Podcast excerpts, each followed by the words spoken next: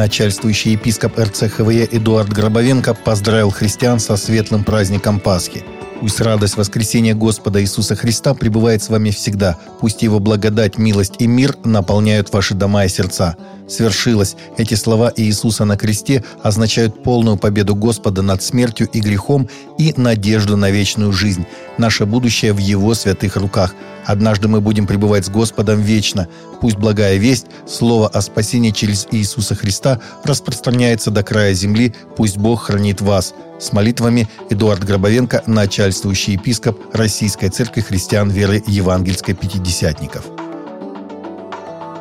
Папа Римский Франциск выразил сожаление, что намечавшуюся на июнь в Иерусалиме встречу с патриархом московским и всея Руси Кириллом пришлось отложить. Такое заявление он сделал в опубликованном в пятницу интервью аргентинскому изданию «La Nation», сообщает ТАСС.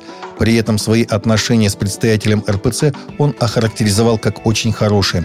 Сожалея, что Ватикану пришлось отложить вторую встречу с патриархом Кириллом, которую мы запланировали на июнь в Иерусалиме. Но наша дипломатия понимала, что наша встреча в это время может привести к большой путанице, сказал Папа Франциск. Председатель Евросовета Шарль Мишель сообщил, что в пятницу провел телефонный разговор с президентом России, в котором призвал его в честь предстоящей православной Пасхи незамедлительно открыть в городах Украины гуманитарные коридоры. Кроме того, по словам главы Евросовета, в разговоре подтвердил негативное отношение ЕС к спецоперации на Украине – Ранее в пятницу начальник Национального центра управления обороной РФ Михаил Мизинцев заявил, что военные РФ и ДНР готовы немедленно прекратить боевые действия на территории Мариупольского завода «Азовсталь» в случае поднятия украинцами белых флагов – Россия готова в любой момент ввести режим тишины и объявить гуманитарную паузу для эвакуации гражданских лиц, если такие реально находятся в подземных сооружениях комбината, а также изъявивших желание сложить оружие военнослужащих ВСУ, сказал Мизинцев. Более трети россиян, 36%, будут смотреть телетрансляцию ночного пасхального богослужения из храма Христа Спасителя, свидетельствуют данные опроса Фонда «Общественное мнение», опубликованные в пятницу на сайте социологического центра. Согласно результатам исследования, среди православных россиян смотреть телетрансляцию намерен почти каждый второй – 47%. По данным ФОМ, 16% россиян или каждый шестой собираются пойти в церковь на пасхальную службу. Среди православных сограждан такие планы почти у каждого четвертого. Всероссийский опрос был проведен с 8 по 10 апреля этого года. Мусульманские экстремисты в Судане прервали богослужение в местной церкви и напали на трех человек, включая пастора церкви. По сообщениям, три мусульманских экстремиста остановили утреннее богослужение конгрегации. Один из мужчин напал на пастора Стефану Адиля Куджо, ударив его по лицу. Нападавшие также избили двух женщин, которым позже потребовалась медицинская помощь. Когда пастор Куджа и другие пошли в полицейский участок, чтобы подать жалобу на мусульман, пастор был обвинен в нарушении мира и нарушении общественного спокойствия. Местные экстремисты из строгой ваххабистской ветви суннитского ислама преследуют церковь с 2019 года.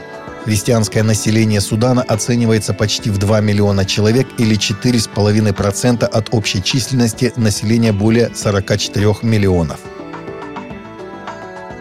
Интересный опрос прошел в США, где обнаружено, что пасторы и их церкви по-разному понимают великое поручение Христа – Исследователи обнаружили, что около 80% пасторов утверждают, что все христиане должны делать учеников по всему миру, но только 53% активных прихожан сообщили о том, что они знают, что такое великое поручение.